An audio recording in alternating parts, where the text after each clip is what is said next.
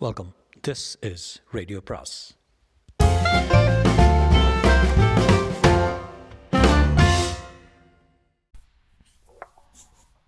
சுஜாதாவின் அனிதா இளம் மனைவி பாகம் ஐந்து.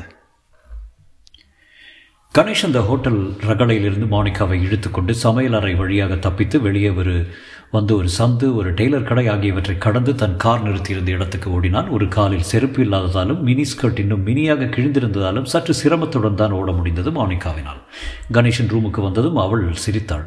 ஏன் சிரிக்கிற? உன் மூக்க உன் மூக்கில். எதிரே கண்ணாடியில் பார்த்து கொண்டான். கணேஷ் மஞ்சளாக இருந்தது. அதை வழித்து நாக்கில் தொட்டு பார்த்து மார்மலைட் என்றான். அவள் இன்னும் சிரித்தாள். கணேஷ் மாணிக்கா எதுக்காக போய் சொன்ன? என்றான். என்ன பொய்யே உன்னை யாரோ அந்த ஹோட்டலுக்கு டெலிஃபோனில் அழைச்சாங்க அப்படின்னு. போய் தானே. ஆமாம் எதுக்கு போய் சொன்னேன் நான் உன்னை காதலிப்பதான் என்றாள் மோனிகா. அதை பிறகு விவாதிப்போம். இதை மாட்டிக்கோ. கணேஷ் ஆர்மர் ஷர்ட் அவளுக்கு அழகாக இருந்தது. ஊசி நூல் போட்டு தன் ஸ்கர்ட்டை தைத்து கொண்டாள். பையன் கொண்டு வந்த டீயை மடக்கென்று குடித்தால் கணேஷ் சட்டை மாற்றி கொண்டு வந்தான். அவளை பார்த்தான். யூ லுக் பிரட்டி ஒரு பட்டன் இன்னும் விட்டுருக்க. மீரா நாம் சோக்கரா அவளுக்கு புரியவில்லை. ஆனால் அவள் சற்று வெட்கப்பட்டு கொண்டு பட்டனை போட்டுக்கொண்டாள் கணேஷ் நான் உன்னை அப்பட்டமாக ஒரு கேள்வி கேட்க போகிறேன் ஒரு வார்த்தையில் பதில் வேணும். ஆம் இல்லை. நீ கேட்க போடும் கேள்வி எனக்கு தெரியும். பதில் இல்லை. என்ன கேள்வி? அதுதான் உனக்கு தெரியுமே. உனக்கு தெரியாதே. நீ அன்று இரவு கேட்காத கேட்காத. அனிதாவோட அந்த இறையில் என்ன பேசி கொண்டிருந்தேன்னா பொதுவாக உன் அப்பாவை பற்றி என்ன செய்தாய்? கமகன் என்ன செய்தாய்? மரியகால் நீ என்னை தவிர எடுத்துக்கிட்டு இருக்க? நான் உன்னை தவிர மாணிக்கா சர்மாவை தவிர வேறு ஒருவரையும் கனவுல கூட நினைக்கல நினைத்ததில்லை. அந்த பதில் அவளை திருப்திப்படுத்தவில்லை. கணேஷ் நீ கிருஷ்ணனாக இருந்திருக்கிறியோ? ஏன்? ஏன் பெண்கள் உன் மேலே வந்து அப்படி விழுறாங்க? அப்படியா மான்ஸ் நான் உரை போய் போல தூய்மையானவன். ஐ ஸ்பெஷலைஸ் இன் வர்ஜன்ஸ் காலம் உனக்கு உண்மையை விளக்கும். ஒரு சதாச்சி ஜோக் சொல்லட்டுமா? குருமுக் சிங் கிராமத்தில் முதல் தடவை ஜலந்தர் போனான். உன் ஜோக்கை கொடுத்து இப்போது என்ன செய்ய போகிற உன்னை வீட்டில் கொண்டு விட போகிறேன் வேண்டாம் நான் தனியாக போய்க்கிறேன். உன் அப்பாவை கொலை செய்து யார் யாருங்கிற பிரச்சனையில் நான் முழுது இறங்கிட்டேன். அந்த கோவிந்தா அதில் என்ன சந்தேகம்? நிறைய இருக்கிறது. ஒரு நிமிஷம் நீ ஏன் லைன் மாறிட்டேன் நீ வேலையை ஆரம்பித்து ஒரு ஒரு உயிலின் வியாக்கியானத்தில் காரணம் இரண்டு. முதல் காரணம் எனக்கு வேறு வேலை தற்போது கிடையாது. உங்கள் வீட்டு மர்மத்தில் முழு கவனம் ஏற்பட்டுச்சு. இரண்டு பெண்கள். இரண்டு அழகான பெண்கள் அனிதா மோனிகா. ஒருவரை ஒருவர் அளவு கடந்து வெறுக்கும் அழகான பெண்கள். இரு இன்னும் நான் சொல்லி முடிக்கல. இரண்டாவது காரணம் உன் அப்பா இறந்து போனதன் ஏன்? உன் அப்பாவை கொன்றவன் கோவிந்த் என்று வைத்துக்கொண்டால் எவ்வளவு கேள்விகள் எழுகின்றார் தெரியுமா? என்ன கேள்விகள்? உன் அப்பாவின் உடலில் சம்பந்தமில்லாத காய காயங்கள் பல இருந்திருக்கின்றன. அது என்ன? என்னையோ அல்லது அனிதாவையோ முந்தா நாள் இரவு யாரோ தாக்க முற்பட்டிருக்கிறார்கள் அது ஏன்? அந்த கோவிந்த் விசுவாசம் உள்ள வேலைக்காரன் என்பது பெரும்பாலும் தெரிகிறது. அவன் எங்கே போனான்? அவன்தான் கொலை செய்தான் என்றால் மற்ற விஷயங்கள் பொருந்தவில்லை. அப்புறம் பாஸ்கரின் வினோதமான நடத்தை. அவன் சொல்லியிருக்கும் பொய்கள் அவனுக்கு நான் இந்த கேஸில் இருப்பது பிடிப்பதே இல்லை. உன் சித்தி அனிதா உன் அப்பாவின் சொத்து வேண்டாம் என்று ஆணித்தரமாக சற்று அதிகமாகவே மறுப்பது அப்புறம் பொதுவாகவே உன் வீட்டில் நிலவும் செயற்கையான சூழ்நிலை. இறந்தவருக்காக துக்கம் போதாது. இறந்த பின் நிகழ்ந்த நிகழ்ச்சிகளில் வேகம் போதாது. உடனே அவருடைய எஸ்டேட் விவகாரங்களை ஒழுங்குபடுத்தி வரி கட்டவோ பாகம் பிரித்து கொள்ளவோ யாருமே ஆர்வம் காட்டவில்லை. உன்னை தவிர இந்த கேள்விகள் எல்லாவற்றையும் தெளிவாக்கக்கூடிய ஒரே பதில் இருக்கிறது. அந்த பதிலை தான் தேடிக்கொண்டிருக்கிறேன் அந்த பதில் கிடைத்த பின் தான் எனக்கு காசு வரும்? ஆம். சரிதான். எவ்வளோ நாளாகும்? சொல்ல தெரியவில்லை. நான் என்ன செய்ய போகிறேன்னா உன் அப்பா இருந்ததிலிருந்து ஆரம்பத்தில் இன்று வரை என்ன நடந்து கிடைத்திருக்கும் விவரங்களை சரிபார்க்க போகிறேன். நிஜங்கள் நேரில் பார்த்த சம்பவங்கள் எல்லாம் சரிபார்த்த பின் அவற்றை ஒட்ட வைக்க முயற்சி செய்ய வேண்டும். கணேஷ் நீ அனிதாவை சந்தேகப்படுறியா? அனிதாவையா? பின் பாஸ்கரையா? என்னையா? நான் எல்லாரையும் சந்தேகப்படுறேன். எவரையும் சந்தேகிக்கவும் இல்லை. போகலாம். எனக்கு ஒரு ஹெட் குவார்ட்டர்ஸ் வரை போகணும். எதுக்கு இந்த கேஸ் சம்மந்தமாக ஏர்ஃபோர்ஸுக்கும் என் அப்பா இறந்ததுக்கும் என்ன சம்மந்தம் உங்கள் வீட்டில் எல்லாருமே போய் சொல்கிறீங்க அன்னப்பட்சி மாதிரி நான் பிரிக்க வேண்டியிருக்கு நான் என்ன போய் சொன்னேன்? சற்று முறை அந்த ஹோட்டலுக்கு என்ன எழுத்து போய் போய் சொன்னீங்க. அதுக்கு காரணம் சொன்னேன் கணேஷ். காதல் என்று சொன்னா இல்லையா? ஞாபகம் வருகிறது. நாம் அடுத்த வெள்ளிக்கிழமை காதலிக்கலாம். சில சமயங்களில் உன்னை கழுத்து நிறுத்தி கொள்ள ஆசையாக இருக்குது. அவள் தன்னை யூனிவர்சிட்டி ஏரியாவில் ஒரு சிநேகிதியை பார்க்க கொண்டு விடுமாறு சொன்னால் கணேஷ் அவளை அங்கே விட்டுவிட்டு விமானப்படை தலைமை செயலத்துக்கு வந்தான். யூனிஃபார்ம் அணிந்தவர்கள் மத்தியில் சற்று வினோதமாக உணர்ந்தான். ஸ்குவாட்ரன் லீடர் ராமலிங்கத்துக்காக காத்திருந்தான். அவர் குடும்ப விவகாரம் ஒன்றை அற்புதமாக வாதாடி ஜெயித்திருக்கிறான் அதனால் பரிச்சயம் அவ்வப்போது ஏர்ஃபோர்ஸ் மெஸ்ஸில் குறைந்த விலைக்கு ரம் வாங்க அவர் உதவி தேவை இருக்கும் இப்போது வேறு விதத்தில் தேவை இருந்தது ஹலோ கணேஷ்! என்று அவன் முதுகை தட்டினான். ஹலோ சார் எப்படி இருக்கீங்க? பார்த்தா தெரியல. பாகிஸ்தானோட எந்த நிமிஷம் சண்டை செய்ய தயாராக இருக்கேன் தெரியல. அவங்க தாக்க போகிறாங்களா வி ஆர் ரெடி உட்காரலாம். ரிசப்ஷனில் ஓரத்தில் அமர்ந்தார்கள். அப்போ யார் இந்த ஃப்ளைட் லெஃப்டினன்ட் ராஜான்னு கேட்டனே. புரியல.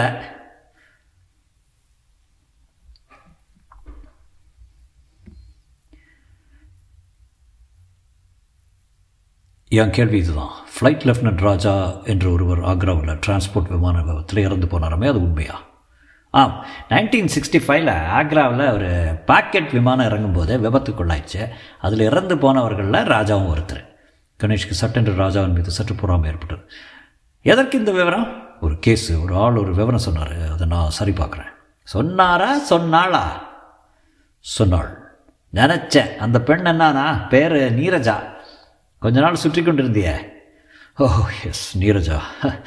இப்போது ஒருவருக்கு ஒருவர் புது வருஷ வாழ்த்துக்கள் அனுப்பிக்கிட்டு இருக்கோம். இப்போது யார்? அப்படிலாம் இல்லை. ஒரு மர்டர் கேஸ் மிக சுவாரஸ்யமாக இருக்குது இன்னொரு சமயம் சொல்ல இப்போது எனக்கு வேலை இருக்குது சொல்கிறேன் தேங்க்ஸ் பாய் சமத்தாரு. ஒரு திடீர் மனமாற்றத்தில் போலீஸ் ஸ்டேஷனுக்கு போய் இன்ஸ்பெக்டர் ராஜேஷை சந்திப்பதற்கு பதிலாக வசந்த் விஹாருக்கு சென்றான். வசந்த் விஹாருக்கு சென்றான் கணேஷ். அனிதா தனியாக இருக்கலாம். அனிதா போய் சொல்லவில்லை. இல்லை இல்லை அதிகம் போய் சொல்லவில்லை. ஹாலில் மீனாட்சியை பார்த்தான். அனிதா இருக்கிறாங்களா? இருக்கிறாங்க. வந்து விட்டாளா? எங்கே போயிருந்தால் கேட்காமலா? மாணிக்கா வந்திருக்க மாட்டாள் அனிதா இருக்கிறாள். மாடிப்படிகளில் மேலே செல்லும்போது இன்று தெரிந்துவிடும் என்று தெரிந்துவிடும் என்று அவன் எண்ணிக்கொண்டான். அனிதா நிச்சயம் அழுதிருக்க வேண்டும். அவசர அவசரமாக முகத்தில் பவுடர் ஒற்றியிருந்தால் கண்கள் சற்று சிவந்திருந்தன. அவனை பார்த்ததும் உடனே பேசவில்லை. அவனை பார்த்து கொண்டிருந்தாள். அவன் காத்திருந்தான். கணேஷ் உங்களை நான் எவ்வளோ தூரம் நம்பலாம்? ஏன் அனிதா? நம்பி சில விஷயங்களை சொல்வதற்கு எனக்கு ஆட்களே இல்லை. நான் இன்னும் அனுபவித்த நரகம் வேதனை அவமானம் எவருக்கும் வேண்டாம். என்னாச்சு அனிதா? முதல்ல நான் கேட்க வேண்டிய கேள்வி ஒன்று இருக்குது நீங்கள் என்ன சந்தேகப்படுகிறீர்களா இல்லையா? நான் எல்லாரையுமே சந்தேகப்படுறேன் அனிதா. என்ன எதுக்காக அனிதா இந்த வீட்டில் எல்லாருமே போய் சொல்லிக்கிட்டு இருக்கீங்க நான் கூடவா? ஆமாம் என்ன போய் அன்று இரவு என்னை அழைத்தீர்கள். உங்கள் யாரோ கொல்ல முயற்சி செய்ததாக வீட்டு வாசல் உட்கார்ந்துருந்தீங்களே. உள்ளே சாமான்கள் உருண்டிருந்தனவே. உங்கள் வளையல் உடைந்திருந்தனவே. உடை கிழிந்திருந்தது. யாவும் போய் நாடகம். அனிதா தலை குனிந்து கொண்டிருந்தாள். ஏன் அப்படி சொல்கிறீர்கள்? நான் சில சமயங்களில் முட்டாள் போல் நான் சில சமயங்களில் முட்டாள் போல் தோற்றமளிக்கிறேன் ஆனால் முட்டாள் இல்லை. நீங்கள் சொன்ன விவரங்களோ நான் அறையில் பார்த்த விவரங்களோ ஒத்து போகல படித்து கொண்டிருக்கிறேன் ஜன்னல் திறக்கிறது காற்று என்று தாமதமாகவே திரும்பினேன் அவன் நிற்கிறான் என்று மிக அழகாக சொன்னீங்க. உங்கள் கழுத்தில் மெலிதாக விரல் அடையாளங்கள் கூட தத்ரூபமாக இருந்தது. ஆனால் அந்த இடையாள அடையாளங்கள் லிப்ஸ்டிக்கினால் வரையப்பட்டவை. அப்புறம் அந்த நகைக்கீரல்கள் அனிதா பேசவில்லை. நீங்கள் என்னை அழைத்த காரணம் எனக்கு புரியுது. பாஸ்கர் சொல்லி கொடுத்தது. பாஸ்கரின் திட்டாது. என்னை அழைச்சு என் அனுதாபத்தை பெற்று என்னை இரவு தங்க வச்சு என்னை ஹாலில் அடித்து போடுவது திட்டம். உங்களை தாக்க வந்தவன் தான் என்னையும் தாக்கியிருக்கிறான் என்று நான் நான் நினைத்துக்கொள்ள என்னை விலக வைக்க. அன்று இரவு என்னை தாக்கியது பாஸ்கர் தான் என்பது எனக்கு தெரியாதா என்ன? அனிதா உங்கள் இருவருக்கும் இருவருக்கும் தான் இந்த கொலையை பற்றி ஆராய்வதோ உயிர் விஷயமாக மாணிக்காவுக்கு உதவி செய்யதோ பிடிக்கல. பாஸ்கர் ஆளை அனுப்பி வச்சு பணம் கொடுக்குறேன் விலகுங்கிறான். உங்கள் இருவருக்கும் பொதுவாக ஒரு ரகசியம் இருக்கிறது. என்ன ரகசியம்? இவளோட அதிகம் பேசுகிறோமே இருந்தாலும் முயன்று பார்க்கலாம். சொல்லுவாளா? உங்கள் கணவரை நீங்கள் பழி வாங்கியிருக்கீங்க. பாஸ்கரன் உதவி கொண்டு. அனிதா சிரித்தாள். என்ன பாருங்கள் கணேஷ்? என் உடம்பை பாருங்கள் என் செயலற்ற கைகளை பாருங்கள் என் வலிமையை பாருங்கள் நான் உடல் வலி வலிமையை சொல்லலை. மன வலிமை. அனிதா நான் நேற்று பிறந்தவன் கோவிந்த் கொலை செய்தான் என்பதை நான் நம்ப தயாரில்லை அவன் தலைமறைவாக இருக்கான். பாஸ்கர் என்று ஆக்ராவில் இருந்ததுன்னு சொன்னது பொய். அவன் டெல்லியை விட்டு எங்கும் செல்லவில்லை. ஒரு கொலை செய்யும் அளவுக்கு கோவிந்துக்கு காரணம் போதாது. Murder is a crime of passion அதீத வெறுப்பு ஏமாற்றம் உலக அளவுக்கு கோபம் தற்காலிகமான குரூரம். இது போன்ற ஆதார உணர்ச்சிகள் தான் கொலைகளை செலுத்தும். அனிதா சொல்லிடுங்களேன். என்ன சொல்ல நான் அவரை பழி தீர்த்து கொண்டேன்னா? கோவிந்த தலைமுறைவாக இருக்க வச்சேன்னா நானா நானா. உங்களுக்கு மனு தத்துவத்தில் ஆரம்ப பாடம் தேவை கணேஷ். ஷர்மா சவுக்கால் அடிபட்டிருக்கார் தெரியுமா அனிதா? அப்படியா? நீங்கள் அப்படியா என்று கேட்பதில் எவ்வளோ குரூரம் போயிருந்திருக்கிறது தெரியுமா? நான் உங்கள் அறையில் மேஜையில் ஒரு இழுப்பறையில் சவுக்க பார்த்தேன். அப்படியா? கணேஷ் அவளை நேராக பார்த்தான். அனிதா நீ யாரு? நீ யாரு? நீ யாரு? என்றன அவன் கண்கள். நான் ஒன்றும் அறியாதவள் ஆதரவு தேடுபவள் என்பது என்றன அவள் கண்கள். அவள் அசந்தர்ப்பமாக சிரித்தாள். சற்று உறக்கவே கணேஷ் நானும் பாஸ்கரும் திட்டமிட்டு செய்திருக்கிறோங்கிறீங்களே கேளுங்க. பாஸ்கர் முற்பகல் இங்கே வந்திருந்தான். அவன் என்னிடம் என்ன சொன்னான் தெரியுமா? ஷர்மா தான் இல்லையே. நீ எனக்கு மனைவி ஆகிவிட என்றான். கண்ணாடியை கழட்டி வைத்துவிட்டு என்னை படுக்கையில் சாய்ச்சான் எல்லா சொத்தும் உனக்கு கிடைக்குமாறு செய்கிறேன் வா என்று ராணியே என்று அழைத்தான். எனக்காக இந்த வீட்டில் எட்டு வருஷங்கள் என்னை இப்படி அடைவ அடைவதற்காகவே காத்திருந்தானா? இன்று சந்தர்ப்பம் ஏற்பட்டிருந்ததான் நான் எத்தனை ஆண் புயல்களை சமாளிப்பது கணேஷ்? என்னை படைத்தவன் இப்படி ஒரு உடலையும் முகத்தையும் கொடுத்து எல்லோர் பார்வையிலும் காமத்தை கொடுக்குறான். நான் உன்னிடம் விரும்பியது ஆதரவு வெறும் ஆதரவு. எனக்கு இருப்பது என் பெண்மை. எப்படியாவது உன் அனுதாபத்தை தேடிக்கொள்ள வேண்டும் என்பதற்காக நான் கொஞ்சம் போய் சொன்னது தப்பா? இப்படி வேலைக்காரர்களிடமிருந்து செக்ரட்டரி வரைக்கும் என்னை அடைய முயன்று கொண்டிருக்கேன் ஒரு சா சாஸ்வதமான நட்பை தேடிக்கொள்வது தப்பா? பாஸ்கர் உங்களை அப்படியே கேட்டான். நம்புங்க. ஆமாம் மீனாட்சியை கூப்பிடுங்க. அவள் அறையில் நுழைந்த போது என்ன பார்த்தாலும் கேளுங்க. நானும் பாஸ்கரும் கூட்டு சேர்ந்து கொண்டோம் என்கிறீங்களே. மீனாட்சி! வேண்டாம் நான் வர்றேன். எங்கே போகிறீங்க பாஸ்கரை பார்க்க. அனிதா சற்று பொறுத்துருங்க. நான் உங்களை உப உபாசிக்கிறேன். அது உங்களுக்கு தெரியும். நீங்கள் பொய் சொல்லவில்லை என்று அறிய எவ்வளவு தூரம் விரும்புகிறேன் தெரியுமா? இருங்க. பாஸ்கரை எனக்கு உடனே பார்க்கணும். ஒன்று இல்லை ஒன்று தீர்த்து விடுகிறேன். பாஸ்கர் அபாயகரமான தெரியும் அனிதா. கணேஷனுள் அசாத்திய வேகமும் கோபமும் கொந்தளித்தது. காரில் விழுந்தான். சீறி சுழன்று மூலைகளில் கிரீச்சிட்டான் பாஸ்கர் பாஸ்கர் வருகிறேன் வருகிறேன் என்று. உன்னை எனக்கு தெளிவாக இப்போது தெரிகிறது? அனிதாவை தொட்டாயா? வருகிறேன். அவளை தொ கேட்டாயா? வருகிறேன். இருட்டி விட்டது பாஸ்கரின் வீட்டு முன் காரை நிறுத்தி கதவை அரைந்து சாத்திவிட்டு மாடிப்படிகளை இரண்டு இரண்டாக கடந்து இடது பக்கம் திரும்பி பாஸ்கரின் அறையை அடைந்து அவன் அதன் கதவை காலால் உதைத்து கணேஷின் ரத்தம் உரைந்தது அறையில். மேலே ஃபேன் சுற்றி கொண்டிருந்தது ஒற்றை பல்ப் எரிந்து கொண்டிருந்தது படுக்கைக்கும் அந்த மேஜைக்கும் இடையில் பாஸ்கர் மூக்கு கண்ணாடி விழுந்து நொறுங்கியிருந்தது சற்று தள்ளி குறுக்கு வாட்டில் பாஸ்கர் கிடந்தான். சத்தியமாக செத்த உடல். இறந்த உடலை அவ்வளவு கிட்டத்தில் பார்ப்பது கணேஷுக்கு முதல் தடவை. இறந்து போனவர்களுக்காக எவ்வளவோ வாதாடி இருக்கிறான். ஆனால் இத்தனை அந்தரங்கமாக சந்தித்ததில்லை. பாஸ்கர் அடையாளம் மாறியிருந்தான் இரத்த ஓட்டம் இருந்தபோது அவன் முகத்தில் இருந்த புத்திசாலித்தனமான பார்வை இப்போது இரத்த தயக்கத்தினால் பயமா அல்லது ஆச்சரியமா என்று சொல்ல முடியாத மையமான மெழுகுத்தன்மையில் இருந்தது. அவன் பற்கள் தெரிந்தன. மேம்போக்கான அடி எதுவும் எதுவும் உடலில் தென்படவில்லை. வேஷ்டி அணிந்திருந்தான். செத்து போயிருந்தான். தொட்டு பார்க்கலாமா? கூடாது. ஓடிவிடலாமா? சே கணேஷ் அப்போதுதான் பார்த்தான். பாஸ்கர் ரத்தத்தின் மேல் படுத்திருந்ததை. மிகச்சிறிய செங்குழம்பு தேக்கம் கணேஷ் சற்றிலும் சுற்றிலும் பார்த்தான். சுவரில் ஆணியில் ஒரு கோட்டு தொங்கிக் கொண்டிருந்தது. டெலிஃபோனை பார்த்தான் தீர்மானித்தான். பாஸ்கரை தாண்டி செல்லும்போது நிச்சயம் பயந்தான். குபுக்கென்று பாஸ்கர் எழுந்து விடுவதை கூட எதிர்பார்த்தான். பாஸ்கர் எழுந்திருக்க மாட்டான். இன்னும் ரத்தத்தின் மேல்தான் கிடந்தான். செங்குழம்பு தேக்கம் டெட் என்று கணேஷ் சொல்லிக்கொண்டான் கிர்ரிக் கிர்ரிக் என் பேர் கணேஷ் நான் தேர்ட்டி த்ரீ ஹேலி ரோட்லேருந்து பேசுகிறேன் இங்கே ஒரு ஆள் இறந்து போயிருக்காரு. கீழே கிடக்கிறாரு. தரையில் ஃப்ளாட்டில் உள்ள. அறையில் பூமியில் தேர்ட்டி த்ரீ ஹேலி ரோட் முதல் மாடி. ஆமாம் கொலைன்னு தான் நினைக்கிறேன். நான் நகரில் உங்களுக்காக காத்திருக்கேன். தேர்ட்டி த்ரீ தேந்தீஸ் தேர்ட்டி த்ரீ பாஸ்கரும் கணேஷும் காத்திருந்தார்கள். கணேஷ் என்ன செய்யலாம் என்று யோசித்தான். மறுபடியும் ஒரு தடவை பாஸ்கரை பார்த்து கொண்டான். பச்சோந்தியோ? கணேஷ் மறுபடியும் டெலிஃபோன் செய்தான்.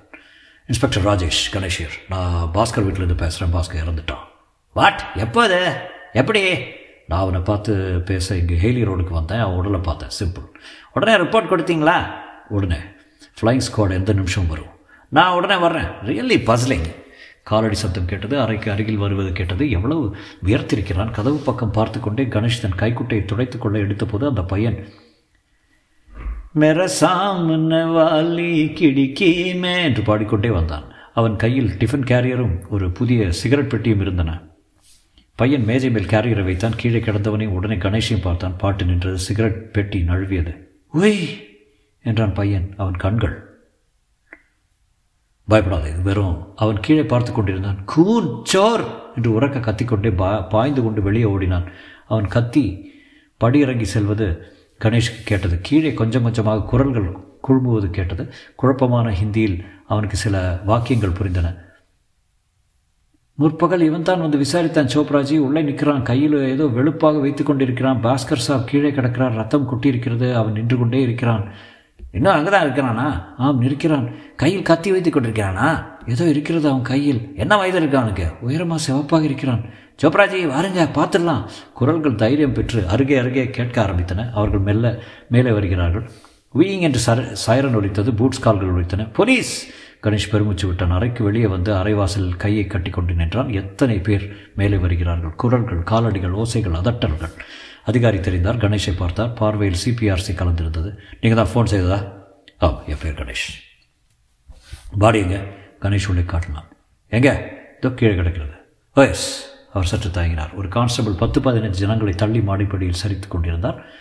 அந்த இன்ஸ்பெக்டர் தன் கையில் பேனாவை எடுத்து திறந்து ஒரு உதர உதரை விட்டு குறிப்பு புத்தகத்தை எடுத்து எச்சில் பண்ணி விரலால் புரட்டி வெள்ளைத்தாளுக்கு வருவதை கணேஷ் உன்னிப்பாக பார்த்தான். அதிகாரிகள் எத்தனை வகை? நீ எங்கேயும் போகாத. நீ என்னை சந்தேகப்படு நீ என்னை சந்தேகப்படுறார். எங்கும் போகவில்லை என்றான். கன்ஸ்டே கான்ஸ்டபிளின் உதவியுடன் அந்த மேஜையை சற்று நகர்த்தினார். பாஸ்கரை ஒரு தடவை சுற்றி வந்தார். நோட் புத்தகத்தில் தேதி சமயம் எழுதினார். இது யார் வீடுன்னு விசாரிப்பா. இந்த வீட்டில் இருந்தவர் பேர் பாஸ்கர் அவர் தான் இருந்தவர் என்றார் கணேஷ். நீ எதுக்கு இங்கே வந்த? அவரை பார்க்க. தோஸ்தா தெரிஞ்சவன் மாடிப்படியில் அடைந்து நின்று கொண்டிருந்தவர்களும் பையன் பேசினார். சார் இந்த ஆள் காலை அஜமான் இல்லாத போது இங்கே வந்திருந்தார். யார் நீ? பாஸ்கரை அவன் வேலைக்காரன். கணேஷ் சிக்கல் என்று எண்ணிக்கொண்டான். ஆனால் பயப்படவில்லை. மடியில் கனம் இருந்தால் தானே டாக்டரை பார்க்க வேண்டும். நீர் வர்றேன். அப்புறம் உங்களை எல்லாம் விசாரிக்கிறேன். பதினெட்டு உள்ளவாயா? அதே சமயம் மேலே இரு. மேலும் இரு போலீஸ் அதிகாரிகள் சேர்ந்து கொண்டார்கள். அவர்கள் தோள்பட்டையில் வெள்ளி நட்சத்திரங்களும் கருப்பு சிவப்பு பட்டைகளும் என்ன ஒருவர் விரைப்பாக ஒருவர் அலட்சியமாக சல்யூட் பரிமாறிக்கொண்டார்கள் எல்லாரும் பஞ்சாபிகள் எல்லாரும் திடகாத்திரர்கள் சிவந்தவர்கள். கணேஷ் ராஜேஷ் எப்போது வருவார் என்று காத்து கொண்டிருந்தார். தன்மேல் அத்தனை கண்களும் இருப்பது அவனுக்கு தெரிந்தது. அலட்சியமாகவே நின்று கொண்டிருந்தான். கணேஷ்க்கு சட்டென்று அனிதாவின் ஞாபகம் வந்தது. திடீரென்று அவனுள் அவள் இருக்கும் அபாயம் உரைத்தது. பாஸ்கரை கொன்றது யார்? சர்மாவை கொன்ற அதே ஆசாமி தானே? அப்படியானால் பட்டியலில் அடுத்தபடி அனிதாவா? பாஸ்கரை ஏன் கொலை செய்யப்பட்டான்? பாஸ்கரை நான் சந்தேகித்துக் கொண்டிருக்கும் போது அவனே விழுந்து விட்டானே. யார் பாக்கி? அனிதா மோனிகா கோவிந்த்.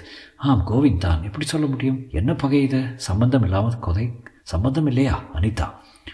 உங்கள் பேர் என்ன? கணேஷ். நீங்கள் பார்த்தது முழுவதும் விவரமாக சொல்லுங்கள் கணேஷ் விவரமாக மெஷின் போல் ஒப்பித்தான். சொல்லிக் கொண்டிருக்கையிலே அவன் ஞாபகம் அனிதாவின் மேல் இருந்தது. அவளுக்கு ஃபோன் செய்ய வேண்டும் எச்சரிக்க வேண்டும். சார் நான் நான் ஒரு ஃபோன் செய்ய வேண்டும்.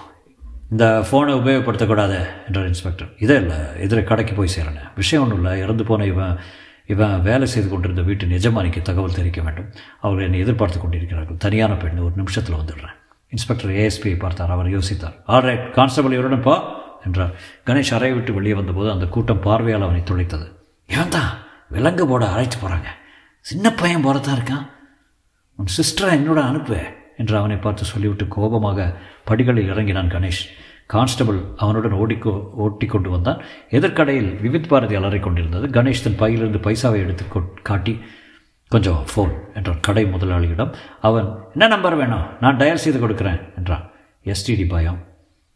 Six one double six four three கடைக்காரன் டயல் செய்த ஃபோனை கொடுத்தான் கணேஷிடம். அனிதா? ஆம் என்றார் அவள் குரல் தான் அனிதா கணேஷ் யார் சம்திங் டெரபிள் இஸ் ஹேப்பன்ட் என்ன கணேஷ்?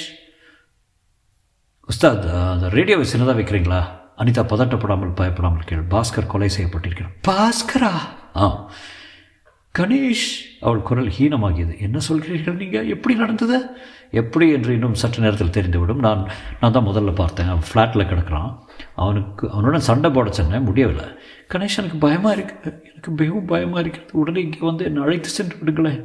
கூட ஒரு இல்லையா? மாணிக்காக்க மாணிக்கா வெளியில் எங்கேயோ போயிருக்கிறாள். கணேஷ் உடனே வாங்க உங்களிடம் எல்லாவற்றையும் சொல்லிடுறேன். எனக்கு பயமாக இருக்கிறது. கணேஷ் வந்து விடுங்கள். அனிதா நான் உடனே வர முடியாத நிலையில் இருக்கேன். இன்னும் பூரா விசாரிக்கல. முப்பது நிமிடத்தில் வர முடியும். வேலைக்காரர்கள் அனுப்பிவிடாதீர்கள் காருங்க. மணிக்கா எடுத்து சென்றிருக்கிறார் கணேஷ் நான் உங்களோட பேச வேண்டும் சொல்ல வேண்டும். உடனே உடனே வர முயல்கிறேன். தனியாக இருக்காதீர்கள். சீக்கிரம் வந்து விடுகிறேன். கூப்பிடுறார் என்று மற்றொரு கான்ஸ்டபிள் வந்து சொல்ல டெ கணேஷ் டெலிஃபோன் வைத்தான் பைசா கொடுத்தான் திரும்பி சென்றான். உங்களிடம் எல்லாவற்றையும் சொல்லிவிடுகிறேன் அப்படி என்றால் சொல்லாமல் விட்டது இருந்திருக்கிறது. என்னது? அனிதாவுக்கு தெரியுமா? கணேஷ் திரும்ப மாடிக்கு சென்றபோது இன்ஸ்பெக்டர் ராஜேஷ் வந்திருந்தார். அவன் வணங்கினான். ஈ மீட் அகேன் கணேஷ் சிரித்தான். ராஜேஷ் சிரிக்கவில்லை. ஏஎஸ்பி பக்கத்து விட்டு ஆசாமியிடம் விசாரணை நடத்தி கொண்டு தான் நீ பார்த்ததையெல்லாம் சொன்னியா? இருட்டினதும் ஒரு கார் வந்து நின்று சார். கருப்பு அம்பாசடரை. அதுலேருந்து ஒரு ஆள் இறங்கி மாடிக்கு போனான். அவன் எப்படி இருந்தான்? முகத்தை பார்க்க முடியல. சரக்குன்னு உள்ளே போயிட்டான். நானும் சரியாக கவனிக்கல. எவ்வளோ உயரம் இருந்தான் இந்த ஆள் உயரம்? என்று கணேஷை காட்டினார். உங்கள் உயரம் இருக்கலாம். வயது சுமாரா? எனக்கு சொல்ல தெரியலையே. அதான் சொன்னேன் உன்னிப்பாக பார்க்கலன்னு. தானாக காரை ஓட்டிகிட்டு வந்தானா? அப்படித்தான் நினைக்கிறேன். கார் நம்பர் என்ன? நம்பர் பார்க்கவில்லை. இறங்கின ஆசாமி வேகமாக நடந்து உடனே சென்றான். இடது பக்கம் மாடிப்படி ஏறி போவதை பார்த்தேன். உங்களை வேறு யாராவது பார்த்தாங்களா? நான் பார்த்தேன் சார். கார் வந்து நின்றுத எத்தனை மணிக்கே? கணேஷன் கண்கள் அறையை துழாவின. அலமாரியின் கீழ்த்தட்டில் செய்தித்தாள்கள் அடுக்கி வைத்திருந்தன. புத்தகங்களில் முதுகுகள் வண்ண வண்ணமாக இருந்தன. மைக்கூடு பை இன்ஸ்பெக்டர் ராஜேஷின் பார்வை சந்தித்தான். அவர் அவனை தனியாக அழைத்தார். நீ ஏன் இங்கே வந்த கணேஷ்? இவரும் நீங்கள் இருந்து நீ கிறங்கி விட்டார். ஏன்? பாஸ்கர் பார்க்க சிம்பிள். நீ பார்த்தபோது நிச்சயம் பாஸ்கர் இருந்திருந்தான். அப்பாவின் மேலான. அதெல்லாம் வேண்டாம். இசே மிஸ்டர் கணேஷ் கொஞ்சம் இந்த பக்கம் வர்றீங்களா? என்றார் ஏஎஸ்பி இந்த ஆளாப்பா இவர் தான் என்ன சார் என்றான் கணேஷ். ஏஎஸ்பி அவனை பார்க்கவில்லை. என்ன கேட்டார் உன்ன? பையன் தொடர்ந்தான்.